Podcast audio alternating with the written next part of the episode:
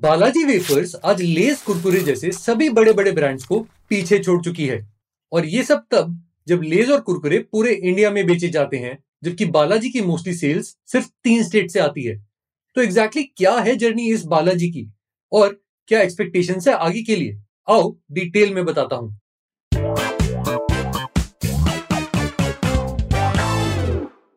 नमस्कार, आदाब, सलाम, वड़क्कम और सत मैं जयंत, स्वागत करता हूँ आपका हमारे आज के इस एपिसोड में।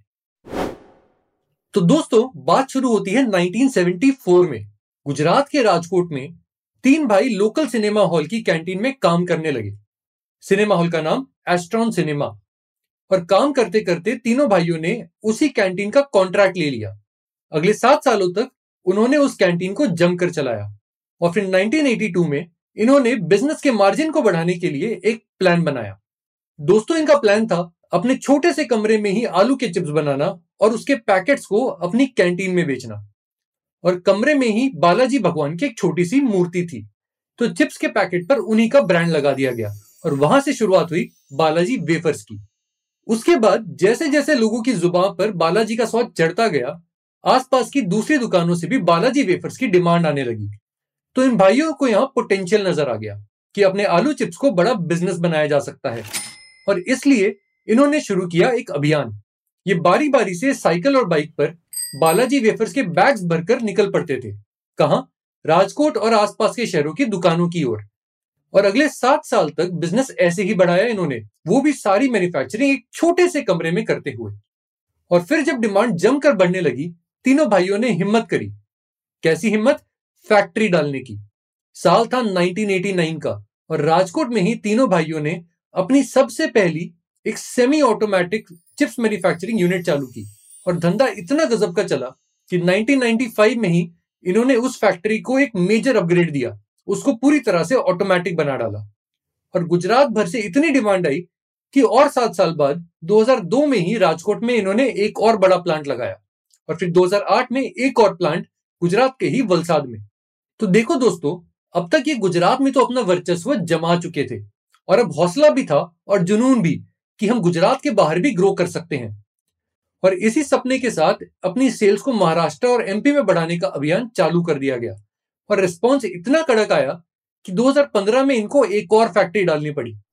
और इस बार शहर चुना गया इंदौर। मगर अभी इतने बड़े बन चुके थे कि लेज और कुरकुरे जैसे बड़े ब्रांड्स को सरदर्द देने लगे थे। और इसलिए लेज और कुरकुरे बनाने वाली विशाल कंपनी पेप्सिको ने इनकी कंपनी को खरीदने की कोशिश की। और रेस में दूसरी अमेरिकन कंपनी जनरल मिल्स भी जुड़ गई। पर Balaji wafers was not for sale so इनका ग्रोथ मोमेंटम ऐसे ही बना रहा। पेप्सिको आने वाले सालों में बार बार बड़े बड़े ऑफर्स लेकर इनके पास आती गई और ये मना करते गए। और कमाल की बात, जितने के ऑफर्स कुछ साल पहले इनके पास आ रहे थे, आज ये उससे कई ज़्यादा की सेल्स एक साल में कर डालते हैं। तो ओवरऑल आउटकम क्या बनता है दोस्तों? चार। पहली बात, साल के पाँच हज़ार करोड़ की सेल्स करके इन्होंने इंडिया के स्नैक्स मार्केट में बारह परसेंट मार्केट शेयर ले लिया है और पेप्सिको के लेज और कुरकुरे जैसे ब्रांड्स मिलाकर पंद्रह परसेंट मार्केट शेयर पे हैं।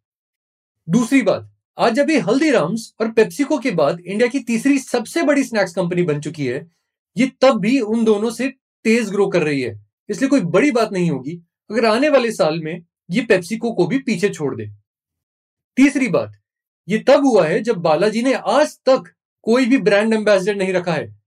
ऊपर से जब वेल नोन कॉम्पिटेटिव ब्रांड्स अपने पैकेट्स में कम चिप्स दे रहे हैं, बालाजी ने अपने चिप्स की क्वांटिटी हमेशा उनसे 25 से 30 परसेंट ज़्यादा रखी है। चौथी बात, इनकी ये ग्रोथ कॉम्पिटिटर्स को इतना ज़्यादा डरा के रखती है कि अब आम बात हो चुकी है कि वो बालाजी के एम्प्लॉयज़ को बड़ी बड़ी सैलरी देकर पोच कर लेते हैं। और पता है बालाजी इस पे क्या बोलते हैं? बालाजी वाले बोलते हैं, बढ़िया है, हमारे महँगे एम्प्लॉयज़ लेकर हमारे ही मार्जिन बढ़ा रहे हैं। तो कमाल की बात है। पर चलो, अब तक की बात तो हमने कर ली। और गजब की स्टोरी है, पर आगे क्या होने वाला है? तो आगे के लिए इनका एम है पूरे इंडिया पे डोमिनेट करना। अभी सेल्स मेजरली तीन स्टेट से ही आती है और धीरे धीरे सात और स्टेट्स में ये मार्केट कैप्चर कर रहे हैं। पर नॉर्थ इंडियन मार्केट में एक्सपैंड करने के लिए कंपनी ने एक बड़ा कदम उठाया है। वो है, यूपी में एक विशाल फैक्ट्री लगाने का फैसला। और ऊपर से, दिल्ली एनसीआर में एक और फैक्ट्री लगाने का प्लान भी चालू है।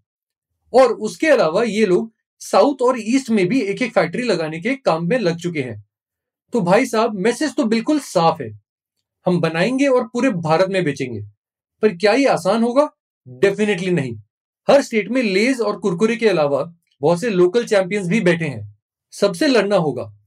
और मज़ा आएगा देखकर कि ये लड़ाई बालाजी की इस कमाल की जर्नी को किस किस मोड़ पर लेकर जाती है। तो दोस्तों, यही है इस पॉडकास्ट का सार। अगर आपको हमारे पॉडकास्ट बियॉन्ड द हेडलाइन का ये एपिसोड पसंद आया तो फॉलो करें हमें अपने पसंदीदा ऑडियो प्लेटफॉर्म पे।